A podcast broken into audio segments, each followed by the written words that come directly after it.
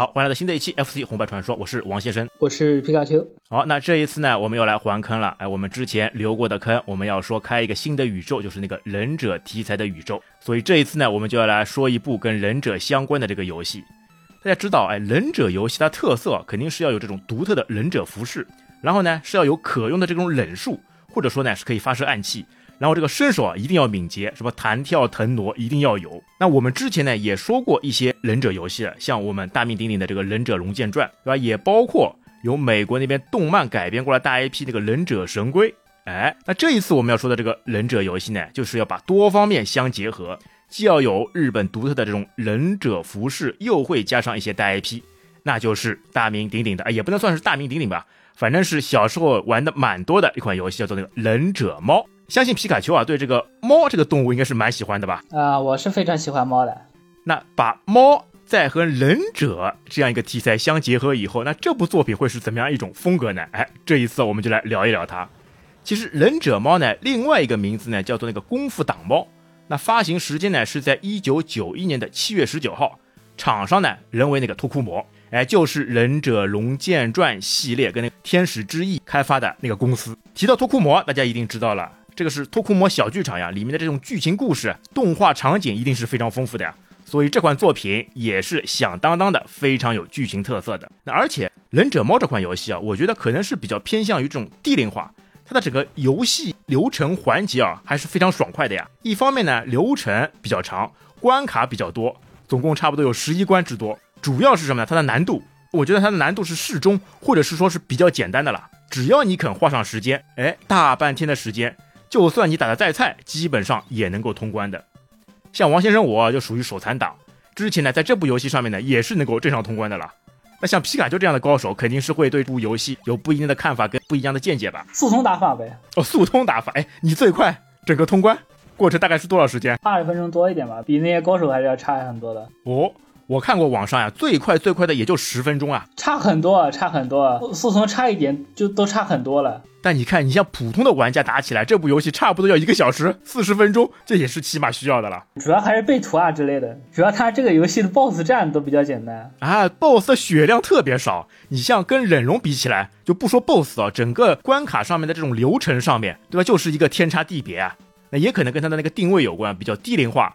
所以打起来就比较简单。我觉得还有种可能性呢，因为这款游戏是在忍龙之后出来的了，有可能忍龙出来以后呢，大家都觉得这个难度太大了。你想到忍龙第三部的时候，难度已经下降很多了，对吧？所以他们觉得这部忍者猫的这个游戏，啊，难度一定要低。才能让大家玩的爽快，玩的开心。那再把这个流程给拉长，就更加开心了嘛。它这一部的画风也特别的那个卡通化，就是跟忍者龙剑比，卡哇伊嘛，很多这种无厘头的搞笑风格，这个在我们后面也会玩玩到来。这个上面也是有很大的花头的了，对，并且这个游戏里面可选的人物又非常多，可以达到七个了。平常时候我们选，对吧？一般性就一个人可以了，最多最多两三个人，不会超过四个的吧？这款游戏啊，一下子让你达到七个之多。哎，是不是有点那个隔壁大厂卡普空的那个洛克人的感觉了？它是可以在一个场景当中直接现场按下 Start 键来转换不同的队友，大家协作来过关。那主要我觉得也确实啊，因为忍者猫嘛，它从洛克人里面啊，其实也借鉴了很多这种游戏关卡的设计。特别是在后面几个关卡当中啊，你就能感觉到了，哎，这一些过关的这些难度啊是有所提升的，很像洛克人里面一些设计巧妙的过关进程了。那以及啊，在自家的忍龙里面也借鉴了很多忍者的出招和动作，包括什么忍术。特别刚刚我们也说到过的，在剧情方面，这部作品呢也属于托库摩剧场的游戏范畴。如果你能耐着性子看完整个剧情的话，哎，其实这部游戏卡带里面一半的内容啊，都是在这些小方格里面的一些特写镜头，或者是一些非常优秀的分镜镜头了。那完全可以看得出啊，托库摩啊在沉浸式剧场上的这些建树啊，而且整个游戏的剧情呢，特别的搞笑、无厘头、幽默的风格。也正是因为如此啊，所以小时候呢，很多小朋友都比较喜欢玩的原因了。哎，你对这个无厘头搞笑风格有没有什么看法？呃，我个人其实还是蛮喜欢这种感觉的。特别我觉得他是跑步跑起来的时候按两下前快奔起来那个脚，呃，就是那个卡通的那种快跑的感觉吗？对呀，而且我觉得他是比 Technos 公司的热血系列那种快奔啊，那个动作还要夸张，还要搞笑，还要好玩。好了，那接下来呢，我们来聊一下这个大体的这个背景。那么故事发生地呢，是一个名叫做江户大都市的城市。这个城市的设计啊，也是非常有特点。那融合了古代江户时期的建筑风格，但是呢，这些建筑上面啊都加上了很多现代的元素，是一个奇怪的杂交品种。那比如啊，古色古香的日本塔楼上面呢，安装的是现代才有的卫星接收天线。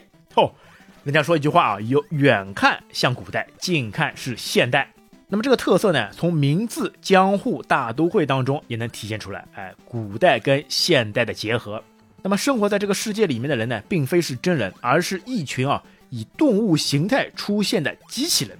哎，动物型机器人，像什么猫啊、狗啊、乌鸦、企鹅啊等等这些生物啊，都穿着非常帅气的机械铠甲。他们的日子呢，过得倒是和正常人一样，那还可以呢吃人类的食物。嘿，奇怪吧？啊，那像不像最近的那个《银河护卫队三》里面那个反地球里面至高进化的那个由动物所组成的一个城镇了？那么故事的主角三个人呢，平时呢是在一家披萨店里面打工，但是啊，他们的真实身份呢却是一个秘密的忍者组织。那当城市啊碰到危险的时候呢，他们就会立刻穿上帅气又威武的铠甲，变身为超级忍者来拯救世界的老套故事啊。那么为什么说这部游戏会有非常丰富的剧情呢？那主要还是因为啊，游戏本身。是为了配合《忍者猫》这个电视动画的上映所改编的一部 IP 游戏作品了。那么这部电视动画的上映呢，是在一九九零年的二月到一九九一年的二月。那么而且啊，这部动画呢，又是知名的动画开发公司龙之子制作的同名动画。那当时呢，是在日本的东京电视台播出，总共啊五十四集。但是啊，这部动画片呢，并没有引进到国内。那很多小伙伴呢，只知道 FC 上面的这款游戏。基本上没有看过原本的动画片，倒是在中国香港的翡翠电视台呢有过引进，所以后面我们会说到很多名字上面啊都会有这一些香港所翻译过来的名字。那么在香港呢，它的名字呢就被翻译成功夫猫党。那而且啊，香港动画片里面的主题曲呢是由郑秀文来演唱的。那如果说当时是看过这部动画片的人，大多数呢可能都是在广州那里的。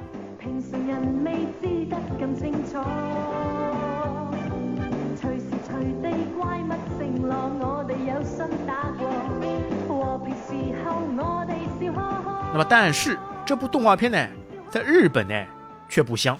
由于是比较偏向于低龄化的动画片呢，而且这个 IP 呢又没有被炒热，所以在日本呢基本没有什么人气。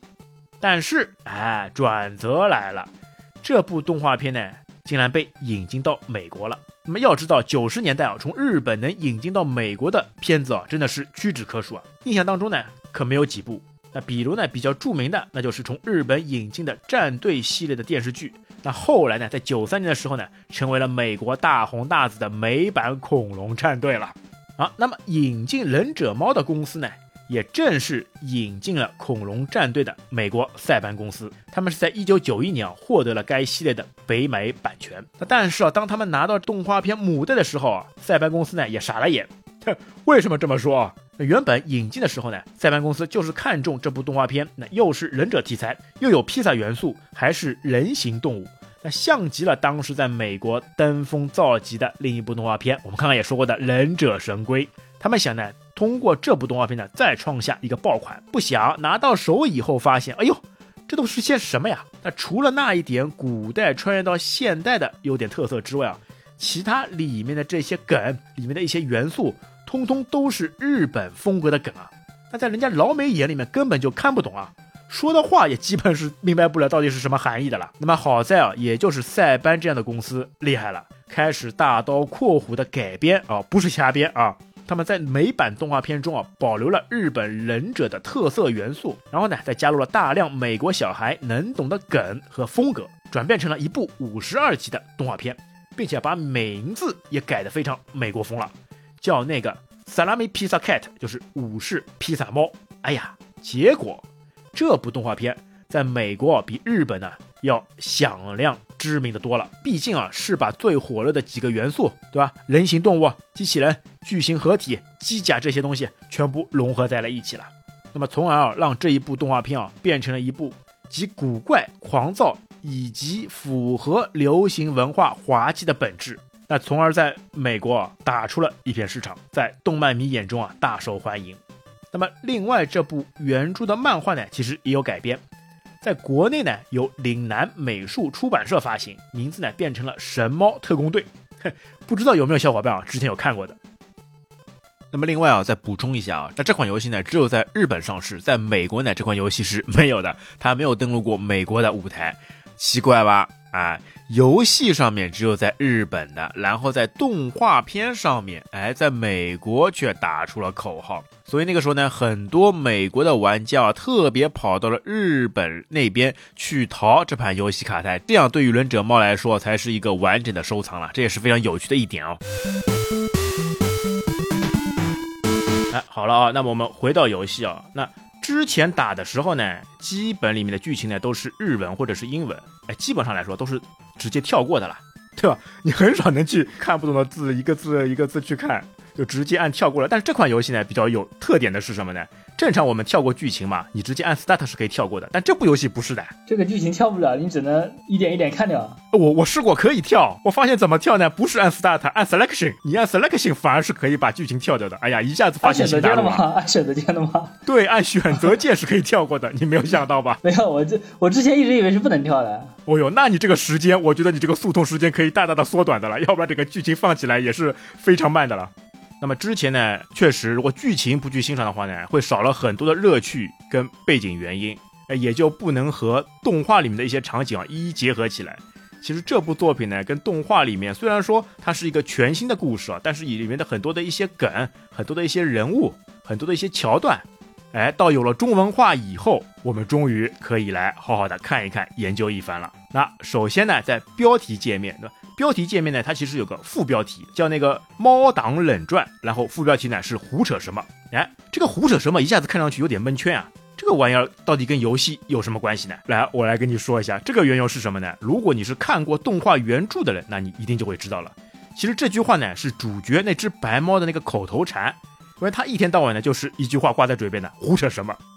所以他这个副标题就把这个胡子什么也牵扯进来了。那这款游戏呢，虽然说只能单打，哎，但人家毕竟这个忍容风格嘛，你单打的这个风格还是要有的。但是呢，它确实还是秉承了这个密码系统，可以输入密码来接关的。哎呦，对我这种游戏手残党来说，绝对是福音呀，对吧？虽然说游戏本身比较简单的，但是呢，再加上这样一份大礼，我觉得也是非常兴奋、非常开心的了。我到现在啊还记得一个就六位数的密码嘛，就是最终关的密码三九零二七，输进去以后直接跳过去，哎呀，直接去欣赏最后的剧情动画、最后的结局动画了。就像刚刚说的，就 FC 游戏里面的这些故事嘛，都是原创的，那和原本的动画呢没有太大的关系。但是游戏里面的一些细节、一些人物，包括人物的性格，都还是神还原原作的。特别还使用了大量的镜头分镜语言来还原原作里面的各种梗。在这一点上面啊，托库摩公司呢制作的非常精良。你硬要说这部游戏的缺点，哎，你觉得是什么？这部游戏的缺点啊，好像没有什么特别大的缺点吧？你说的太对了，人家都说这部游戏最大的缺点是什么？就是太过简单，游戏太过简单。哦，这竟然变成了缺点，可见啊，这部游戏的评价还是非常高的了。好，由于这部游戏呢流程呢非常长，那所以这一次呢，我们通过出场人物的一些结合，来给大家来做一些介绍。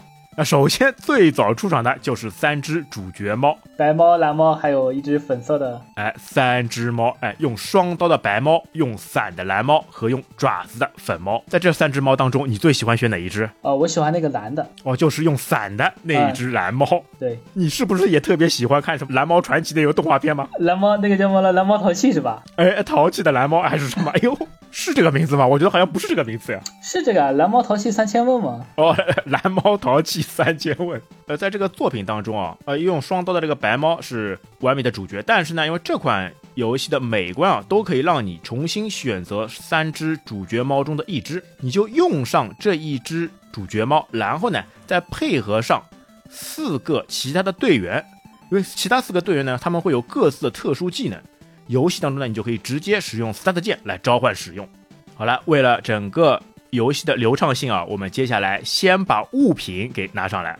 哎，你还记得游戏当中有哪些可以制造的物品吗？呃，爱心加血的，然后是那个爱心加血，就是能量罐加加忍条的那个，就下面写了一个 Z 一样的东西。另外还有一个是心里面有个猫爪的。对吧？它是可以直接补满血。那个就那个就很少了，那个很少。对啊，普通的小心补一格血或者是两格血，然后有爪子的有爪子的星直接把血补满。不不过那不过那个小星的话，就是你只要出了这个界面再回来之后，那个小星是可以刷新的，你也可以吃到满再走。对，所以说这款游戏的简单之处嘛，它里面的场景这个物品你是可以通过反复来切换场景，把物品重新刷出来的啦。你吃好一个不过瘾，到下个场景当中又伤血了，你回退嘛，你回过来又可以再吃到血，又可以把补满。特别是对于忍术上面，对吧？你直接放，直接开大招，发好以后再回去吃到，又补好，又可以去继续战斗了。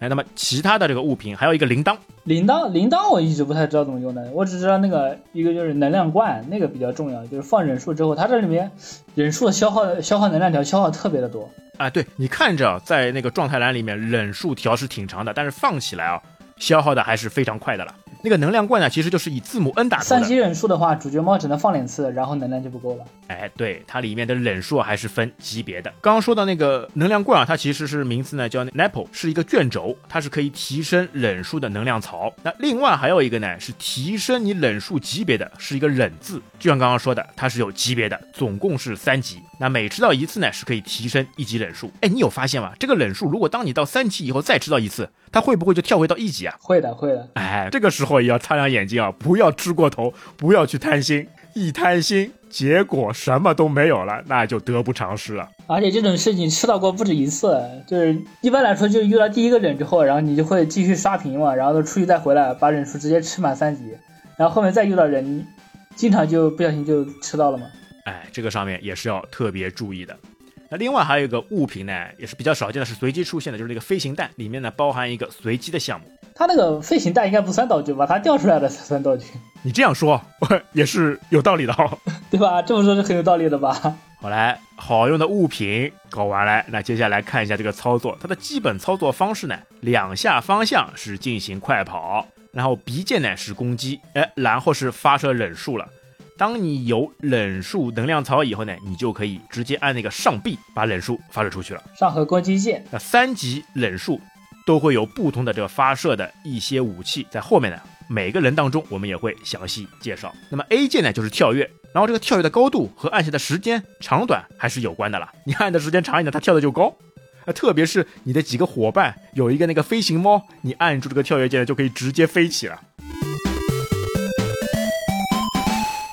好了，接下来重头戏来了，每个人物的特点我们来介绍介绍。首先，我们刚刚说的白猫，它是属于队长人物，名字呢叫做野太郎，或者叫那个胡太郎，或者人家简称的叫太郎。他的武器呢是两把叫做那个什么咔嚓咔嚓那个妖刀，他的超级绝招呢是神猫伏妖技，就是把两把刀画出一个满月，然后直接把对手劈开。他的这个绝招啊，具有那个轻松撕裂厚度为五十厘米钢板的威力。哎，白色的机器猫，典型的热血派角色，还是非常炫酷的了。而且它这只猫，我感觉它品种啊，哎，说不定还是那个波斯猫品种嘞，哎，对吧？都体态都是白色的。它那个白色的看起来好像是穿的铠甲。对啊，它脱掉铠甲以后，那也是本身色也是白色的嘛。你像你看它那个猫毛，看它的猫头。那不就是妥妥的白色嘛？而且这个队长呢，他的听觉啊非常灵敏，那这个也是毋庸置疑的了。猫嘛，本来就听觉这个灵敏性就比较高的嘛。听觉灵敏，身手矫健。我发现猫这个角色很适合做忍者题材嘛，对不对？猫的听觉灵敏，身手矫健，对不对？都符合忍者嘛。对呀，而且他们的这个身段，跳跃腾挪的身段多厉害。另外，主要重点嘛，猫有九条命，对吧？你像忍者四难剧情，万一被发现了，直接不行嘛，就自杀嘛啊！等到他 CD 重置，重新再起来一条命嘛。而且据说呢，他那个身高呢是一百三十三厘米，体重四十公斤啊。他这个绝招发射出来的动作动画里面啊，感觉是非常拉风的。但我们不知道我们这个节目能不能呈现出一种光感，让大家能够想办法体验到，哎，到底是怎么样一个场景。那当然，如果你看过这个动画的话，就肯定都是知道的了。那他的忍术是什么呢？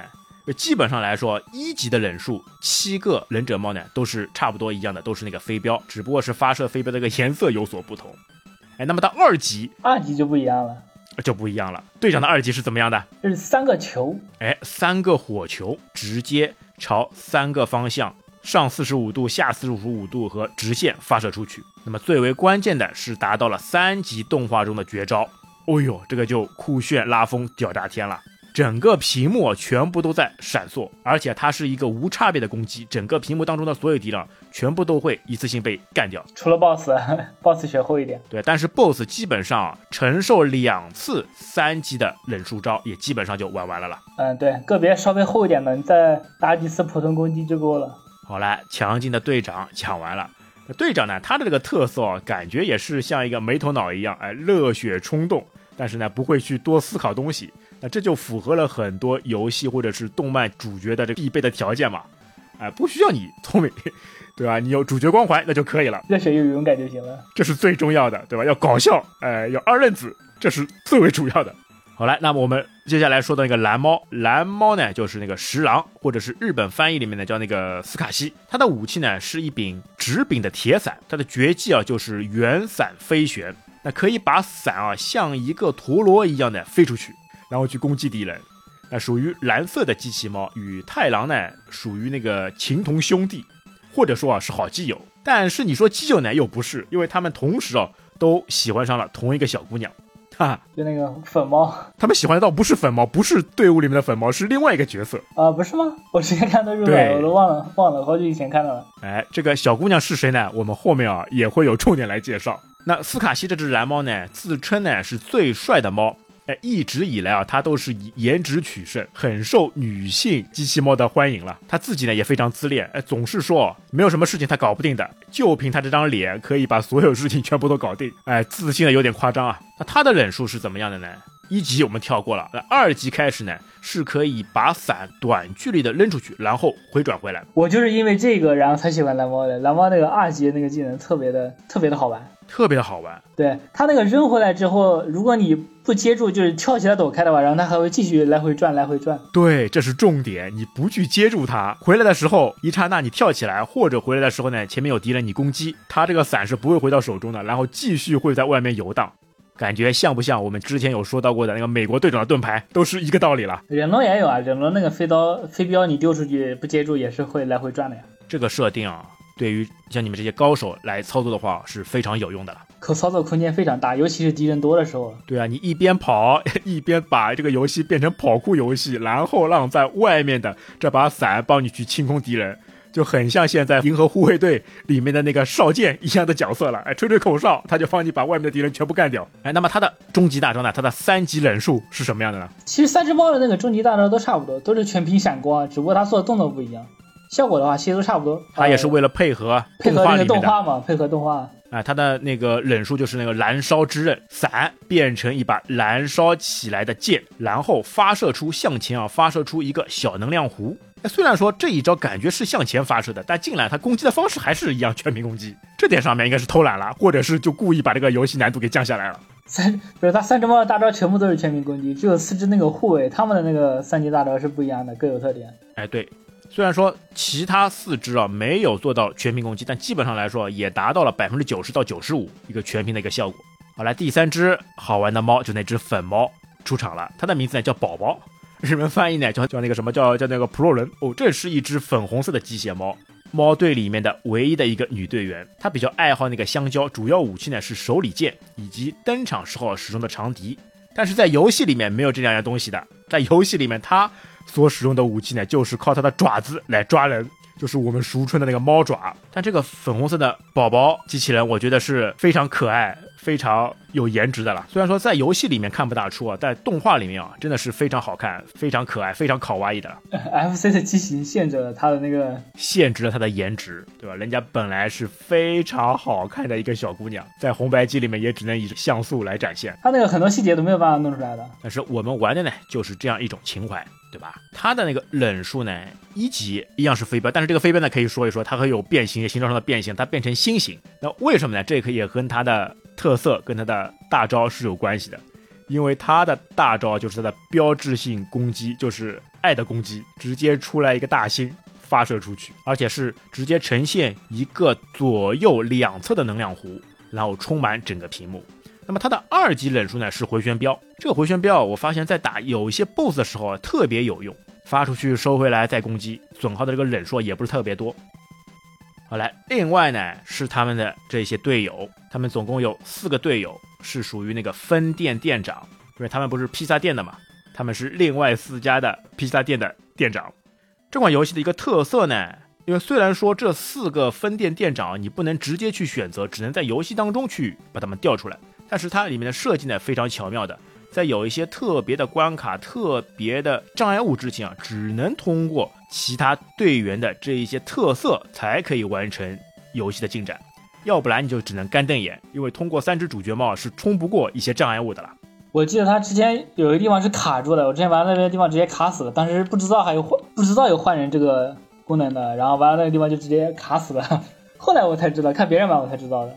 哎，对，这个就是一个很有趣的地方。像其他嘛一些游戏啊，所有的人物你随便选，大同小异的。但是在这部游戏里面呢，你不切换到适合的人来协助到你，你是别想冲过去的了。这四只猫当中，它们的技能是什么？或者说你之前怎么来称呼这四只猫的？就是根据能力啊，一个是飞天，一个是游泳，还有一个是打石头，还有一个是挖土。我们小的时候就称为这四个猫：大力猫打石头的，钻地猫哎挖土的，飞行猫上上天的，然后就是潜水猫游泳的。那其实他们这个四个的人物名字啊，我们一个个来聊一下。首先第一个呢是。戈顿，或者说呢是阿元，它是一只橙色的猫，它是呢披萨店品川分店的店长，擅长的技能呢是用电钻在土地上面自由的行动。因为你知道钻地啊，这都是一个人干的活，所以呢他经常性呢就是单独行动。只要当你的角色在一些特别的土地上面，你直接按那个方向键，它就会自动完成挖掘。但这边呢也要注意一个，刚刚我们说到是吃那个铃铛嘛，那个铃铛的作用是什么呢？因为当你去选择这些。分店的这些队友的时候啊，你的一个状态栏上面的一个 HAP 指标会逐渐消失，就逐渐下降。你比如说，你用它一直去挖地，你挖着挖着挖着会发现它挖不了了，这是为什么？原因就是它的 HAP 值降到零了，它就没有办法再实现它的特殊技能了。那这个时候要怎么办呢？你只能切换回你的主角，等待一段时间，或者是用主角来跑一段路程，让它这个值重新恢复好以后，才可以继续来操作。所以有的时候也不要光用这些分店店员使出特殊技能。指不定什么时候消耗光了，你在某个钢管上面又会被卡住，又会浪费很多的时间才能通过去了。那好在游戏当中的这个铃铛吃到的也是比较多的，吃好以后全部补满，又可以拿这些电源的特殊动作来进行了。一般跑图的时候都是用主角猫跑图的，不存在缺能量的问题。哎，那你不会用那个飞行吗？飞行猫吗？飞行猫过跑图不是更加方便吗？直接在天空当中也没人来干扰你，也没人打到你，直接飞过去就行了吗？呃，不是不是，一般只有需要跳的时候，就是在那一瞬间就跳起来之后，然后再切。哦，那个时候我看过有个人打他怎么样，他就选了一只飞行猫，哎，直接飞上天，叭叭叭叭叭一路过去，然后吃到铃铛，再继续第二轮的飞天操作，还是很有趣的了。好了，我们还是先回到我们的戈顿身上，他的武器技能一级还是一样的出飞镖，二级以后呢是出一个圆盘，出一个直线飞的那个圆。他的三级绝招呢就是旋转巨式射击。它就像一个陀螺一样，发出去以后呢，整个能量弧在四周快闪，靠近的敌人只要是跟你在同一海拔高度上的，就全部被消灭掉，有点像那个跳芭蕾舞的感觉了，旋转腾挪的陀螺。好，那么下一个队友呢，就是安德鲁，或者说是阿明，就是那只蓝白色的飞行猫，他是披萨店身穿分店的店长，装备中呢有那个羽翼。可以进行啊最高五马赫的高速飞行，它是属于啊在初期的时候唯一一个可以飞行的人物。这个人物呢也是我比较喜欢来用的了，因为一旦有些关卡过不去的时候，被敌人围攻的时候，直接飞到空中嘛，哎一路往前就行了嘛。他那个飞天特别耗能量的，这也没办法。好在铃铛多。那么他的忍术呢？二级的时候呢，是投坠出一只在波浪运动中移动的鸟，那可以穿过敌人。我有的时候特别喜欢使用这一招，哎，把这只波浪的鸟发出去，然后呢，你整个人哦非常快的跳起飞行，跟在这个在运动当中的波浪鸟后面，然后让你的鸟在前面攻击，你在后面趁着空档快速通关。那么三级的大招呢是气旋，它直接发射三个气泡，然后呢在你的身边围绕着你，从内而外慢慢的旋转。这个大招还是蛮酷炫的。虽然说你的角色不能动，但是在你中心辐射范围之内的这些敌人，全部基本上来说都可以被消灭掉。那么下一个队员呢是。蓝色的机械猫，他是一名超级巨汉，被称作这个鹰之介，或者说是阿泽。他作战时呢，背负着一对大炮。哦呦，这个大炮就非常魁梧的了，特别在动画里面能看得到，他是身形最高大的一名队员了。那他的特殊技能是什么呢？就是可以打碎堵路的石块。像在第一关的时候有很多的石块，你不知道怎么过去的时候，哎，切换到他去把石块给干掉，就可以进入到一些隐藏的场景当中了。但是他打石块呢，你直接按 B 是不行的，一定要加上方向键前才可以把石块给干掉。那么它的忍术呢，在二级的时候呢是发射三个炸弹，哎，跟我们主角白猫的忍术比较接近的，但是它发射的是炸弹，不是火球，朝三个方向直接发射。但是它三级的那个忍术哦，我觉得也是非常酷炫的，往天上打一个信号弹，然后从上面掉东西下来，哎，像下雨时攻击，对吧？像不像我们之前也说到过的那个冈纳克，像那个加纳战机里面加纳战机的那个 W 大招的方式，呃，直接下雨一样的。但是他这个绝招呢，覆盖范围不够大，只能有百分之九十。就很多程度上面啊，敌人啊会在这个下雨的间隙当中穿过来，然后对你进行伤害攻击。好，那最后一只是绿色的，名字叫做利奇，港版翻译为阿初。他呢是披萨店细岛分店的店长。那鲸鱼呢水中作战，水中速度啊可以达到一百公里，水面呢则可以达到一千公里，又是一名潜水高手。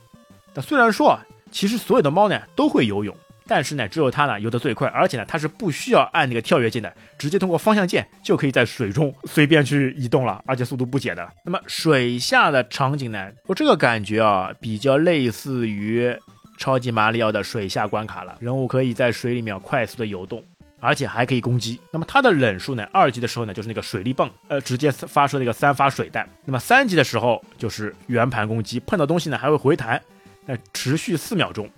就这个时候呢，当你被对手被敌人包围的时候，你就可以用它来发射出一个圆盘，左弹右弹，把所有能看到的敌人在四秒钟当中全部消灭以后才会失效。但是同样也有高度的一个问题，只有跟你在同一个水平高度的才可以起到作用。好了，你可以控制的七只猫说完了，那来说一下他们在幕后的一个老大，就是那个犬山汪汪手那只狗头机器人。它呢其实是组成忍者猫队的机械狗，也是组织的首领嘛。他是为了对抗假狐的野心而创立的忍者猫队。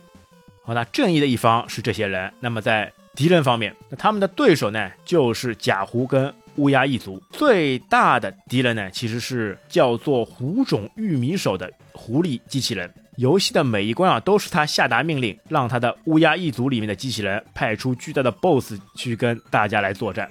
狐种这个机器人啊，蛮搞笑的，绝对是搞笑担当。一方面呢，他自己啊非常喜欢去穿那个女装，这个虽然在游戏里面显示不多，在动画里面啊就是更加丰富多彩的。但是在游戏里面有一个特点是还原原作的，就是每一次升级的时候呢都会自爆，所以你能看到每一次关卡结束以后，他就会自己自爆一下，来给大家找找乐子。那么犬山跟虎种呢，他们都是。在他们那个背景下面，幕府德川家的两个大臣。那么胡种呢，总是喜欢在暗地里呢搞些事情，为的呢就是去破坏德川家的名声，让自己去上位。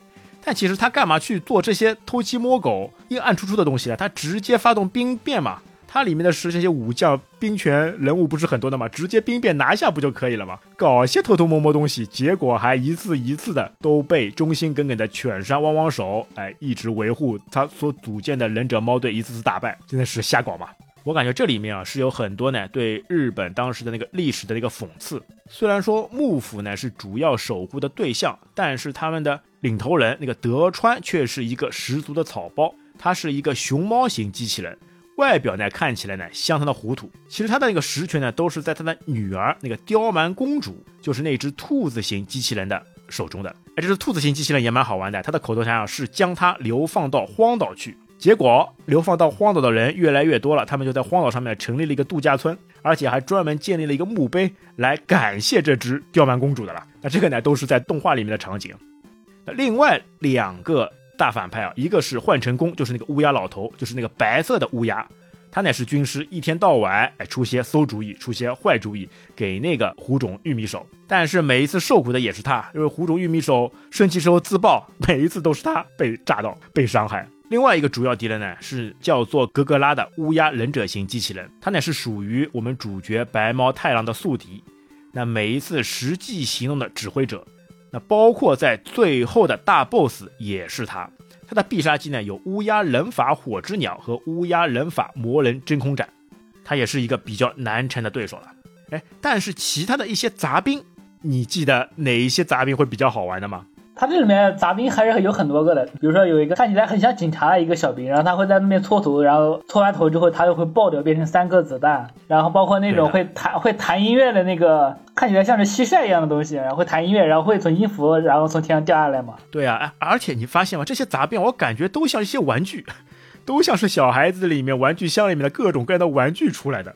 就是还有那个空中，就是会有一个手嘛，然后那个手在那摇摇摇，然后突然一指你，就会有一个闪电打过来，还有很多奇奇怪怪的那个小兵的。开发者们脑洞大开，把孩子里面的玩具橱窗里面的各种玩具都拿出来，作为这些杂兵来进行。比如还有那种锅，然后呢会下蛋，然后那个蛋掉到地上之后，会从有一个鸟从里面飞出来。哎，这也是非常好玩的一个场景的了。还有就像一个好像是那个什么一个洗澡的女性机器人吧，然后它会不停的搓头，然后会有那个泡泡，然后过来攻击你，好多奇奇怪怪的兵的。好来，那接下来我们再来聊聊这个游戏的那个秘籍。这款游戏啊，你觉得你打下来主要可以快速通关的话，有些什么技巧吗？就是背图。其实它这个忍者猫这个关卡觉得很长，就是因为它加了很多的那个绕路的图嘛。就比如说有的地方你直接飞过去的话，其实你是不是不用走下面那个绕了很大一圈路，然后再回来的那种。绕路的，他也是为了给你一些补给装备嘛。但其实你可以就是通过反复切屏的方法，直接把大招补满，然后直接去打 boss 也是可以的啊。那就要非常对这个地图熟悉了。嗯，对，忍者猫的速通主要就是地图的问题。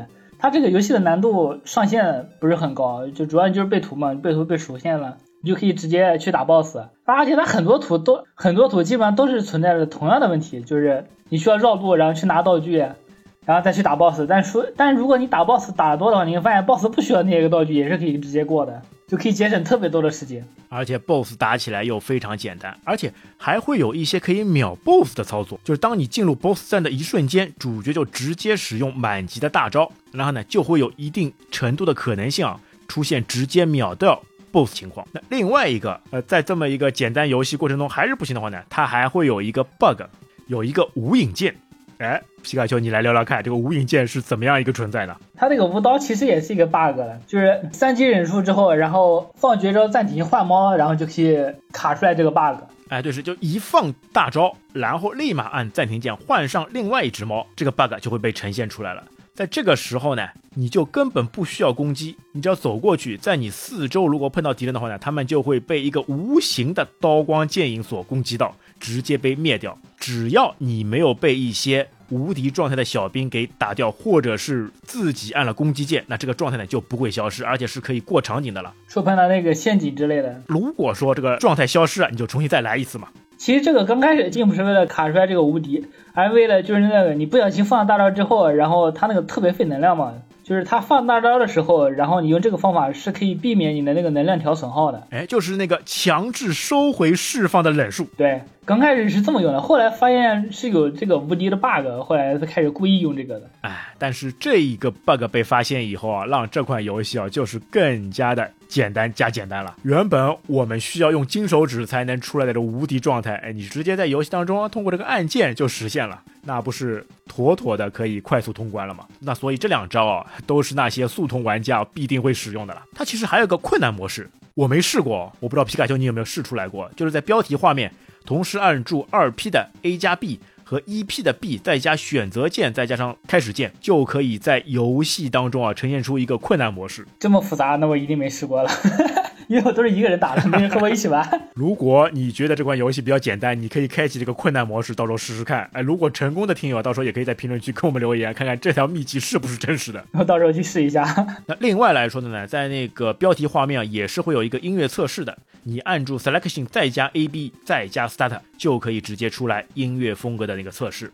话说回来啊，这部游戏的音乐啊也是响当当的，挺欢快的。它这个 BGM 基本上都很欢快的。哎，对呀，就配合上浓浓的日本和风的这个节奏。那为什么会这么带感呢？主要啊，这个音乐呢也是由出任过《忍者龙剑传》的老将音乐开发的新田荣一哎所亲自来编写的。整个带感的节奏加上。过关的这一些动画，配合上一些场景，整个音乐啊，在打这款游戏当中啊，非常的相得益彰啊。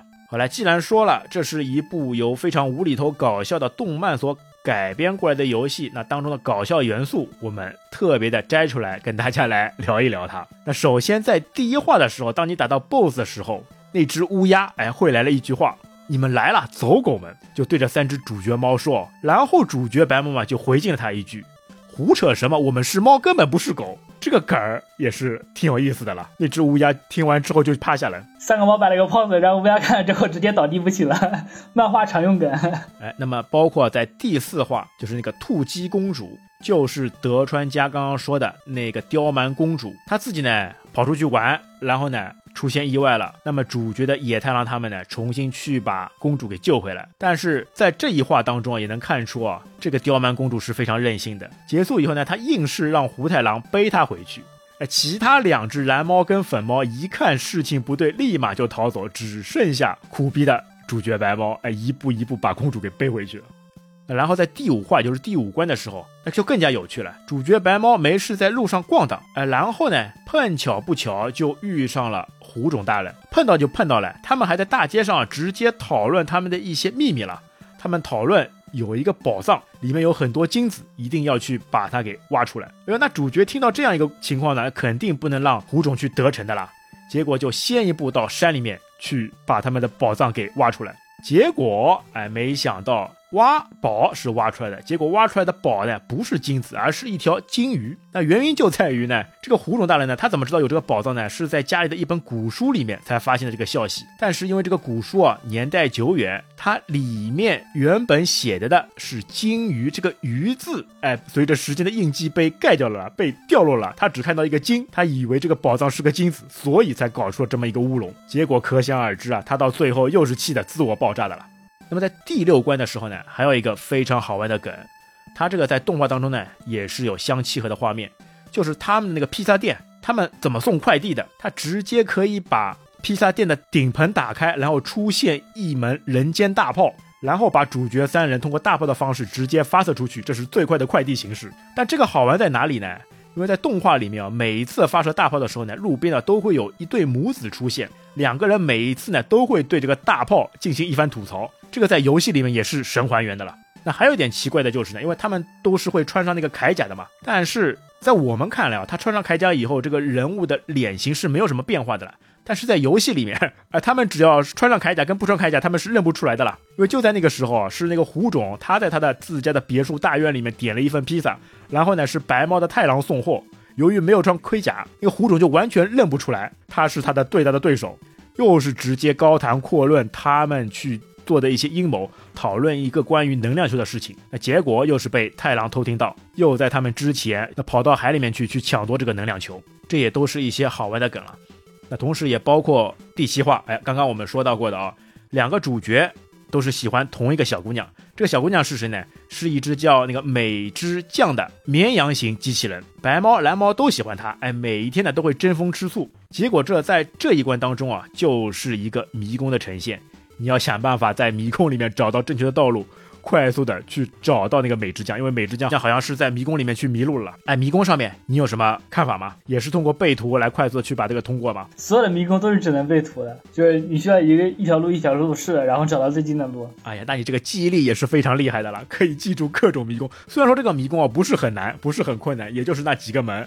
但是真的去玩起来的话，也是需要找一番时间的了。就需要多打嘛，多打嘛。F C 游戏都都是需要固定多打，然后通过背图来打到速通的嘛。哎，另外这个美之江啊，还能有一点说的，它是如果在紧张或者是兴奋的时候呢，它的头上啊就会发射出很多的炸弹。哎，记住这个梗啊，这是个关键。在这个节目的最后，我们也会来说到它的这一个大招为什么如此的厉害。那么在第七关的 BOSS 这边呢，会出来一个新的角色。他这个角色呢是一名企鹅博士，名字叫做帕普尔博士。他是 FC 上游戏上面的原创角色，在动漫动画里面是没有的。他是来自奥兰德国，是一名超级科学家，专门研究那个终极武器。好，那第八关的时候呢，又出来一个非常有特色的，就是乌鸦一族的四天王合体，四个乌鸦一族一起合体成为一个巨型机器人。哎，有没有点以前这种机器人合体的那种？动画片里面的感觉的，就是那个什么大力神开始组合了，很多都有的，比如说国宝特工，你看过吗？它也是机器人合体，哎，各种各样，对吧？你看恐龙战队也会有啊，恐龙战队也有游戏类的。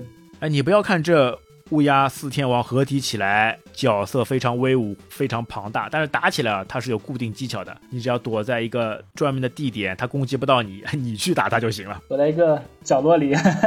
好了，然后第九话呢，就是他们的终极武器出现了。他们终极武器呢，其实就是把胡种大人的那个城堡变成一个巨型的空中飞艇。升空以后，它发射的导弹，哎呀，这一次就战胜了忍者猫啊！虽然说忍者猫比较厉害，但是也只是在平地上面，在空中上面就完全没有优势了。他们以压倒性的从上到下的优势，直接把三只猫打得不能动弹，直接丢盔欠甲。那个白猫的腰刀也掉落在地上。哎，然后又好玩的一幕出现了，虎首大人啊，他开始出现口号了，因为每一次胜利以后呢，三只忍者猫都会摆出 pose，然后来上一句。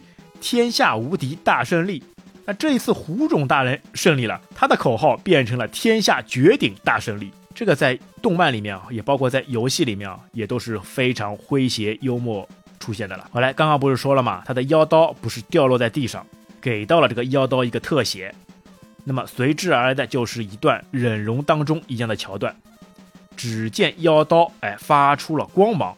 结果呢，他召唤出了他们喵星人彝族世代相传的一种球员机器鸟，直接从大山里面飞来三只机器鸟，然后直接通过盔甲组装重新拼合的方式哦，像给主角团嘛，像圣斗士一样，直接把一个铠甲像一个圣衣重新变换以后，在背上长出了翅膀，然后呢，他们就重新起飞，跑到了那个终极武器内部去了。进入到内部以后啊，我感觉是出现了一个最为难缠的一个 BOSS，就是那个音乐机器人。他这个其貌不扬，而且出场时候呢，他带了一个黑色的背影剪影，一下子感觉啊是非常威武的了。但是随着灯光一亮，他出来的真实面目以后，感觉直接就拉胯了啦。主角团嘛都在嘲笑他，就包括五种玉米手也都在嘲笑。但是不知道啊，这个嘲笑呢，其实就是这个机器人的力量来源。被嘲笑以后，他一下子就。发狠，一下子就跟主角来纠缠。你觉得这个 boss 打起来是不是有点难缠？比前面的稍微难点，但是也不是特别难。我感觉他这个血量比较厚。呃，后面的 boss 基本上都是比前面的要厚一点的。那游戏来到了第十关，哎，这个时候企鹅博士登场了。哦，企鹅博士他这个作为 boss 出现也是特别搞笑了。他直接呢穿上了一个外骨骼强化服，但是这个强化服的头竟然是一只鸡头。他为什么会特别对这个鸡头有印象呢？他这个鸡头啊，感觉就像是 KFC 肯德基的那个鸡头，感觉是一模一样了。那么最终通过主角团他们的圣衣加持，他们把这个终极武器给消灭掉了。但是这里啊也有一个好玩的梗，因为他们消灭掉以后呢，其实等于是把自己自爆，然后跟他们的城堡同归于尽。但这个时候呢，会有一个插图，刚刚说的那一对母子，就是在路边的母子，哎，又出现了。他们说了一句非常好玩的话，说忍者猫都死了，那么就把这个游戏的名字改成《日常冷传以金茂母子》得了。哎，就把这个游戏名字改成他们了。我这个梗特别搞笑呀，它也是对应了在动画里面这对母子天天吐槽的这样一种风格了。当然，其实啊，既然是主角嘛，肯定是有主角光环的，他们怎么能轻易死掉呢？所以在最终，哎，他们又回复到了游戏里面，而且最终就打出来字幕，哎，整个世界又恢复了和平，正义终究战胜了邪恶。我觉得，哎，FC 游戏里面的这个结局啊，结束的比较仓促，它没有在动画里面那么庞大。在动画里面呢，还能说一下，刚刚我们不是说过白猫跟蓝猫他们喜欢的那只绵羊型机器人美之江，头顶可以发射大炮的嘛？那在动画里面啊，他以为忍者猫哎都死了。虽然说这个时候三只主角猫已经回到了地面，但是他看到他们没有死，太过兴奋，结果头顶呢竟然发射出了一枚超大型的导弹，像核弹一样。结果呢还是把整个城市都夷为平地了。哎呀，主角他们搞了半天，最后没想到竟是这个猪队友把他们这些保护的成果全部都灭掉了。那在动画的最后啊，也。反映出了，就一年之后，他们重新在废墟当中啊，再把这个城池给重新建设起来，那这样就又让这个无厘头的动画剧情啊，得到了一个完整的延续跟完整的结束了。而且在游戏里面呢，我觉得比较遗憾的是什么呢？刚刚也说了，乌鸦四天王合体，他们出了巨型机器人。其实主角团三只猫呢，他们也有一个巨型战神，叫那个机械猫神，是通过他们三个拼合起来的。但是可能因为容量卡带的关系啊，最终没有实现。机型嘛，因为机型不允许，机型不允许。哎，要是可以把这个合体的技能也加进去，哎呀，就像那个机器人大战一样，拼合起来、组装起来，那不是更加酷炫屌炸天了吗？鸟人战队有，鸟人战队有，后面说鸟人战队的时候，你可以说一下，他那个有大机器人合体的动画的。另外还有一个彩蛋是什么呢？整个剧情当中，你能发现有些对白文字之前呢有个小 N，它其实就是属于那个话外音，不是主角他们的对话，而是以一种旁白形式专门告诉我们这些玩家，哦，现在剧情发生到什么样一个程度了。好来，那整部忍者猫的故事呢，我们也就说到这边了。那最后还是一样的。皮卡丘，你觉得这部游戏最给你带来的快感，最给你带来印象深刻的点又是什么呢？主要还是它这个游戏的风格吧。这个风格，FC 里面好像只有这一个是这样的。哎，融合了很多元素，对吗？哎，忍者大 IP，搞笑动漫 IP 结合，把这些东西都攒起来，串在一起。给大家带来一个非常爽快的视听盛宴。那对于忍者题材的游戏，我们开了个头。哎，在接下来的很多部忍者作品当中，我们也会一一给大家呈现出非常精彩的节目。好，那本期节目就到这边，感谢大家收听，我们下次再会，拜拜，拜拜。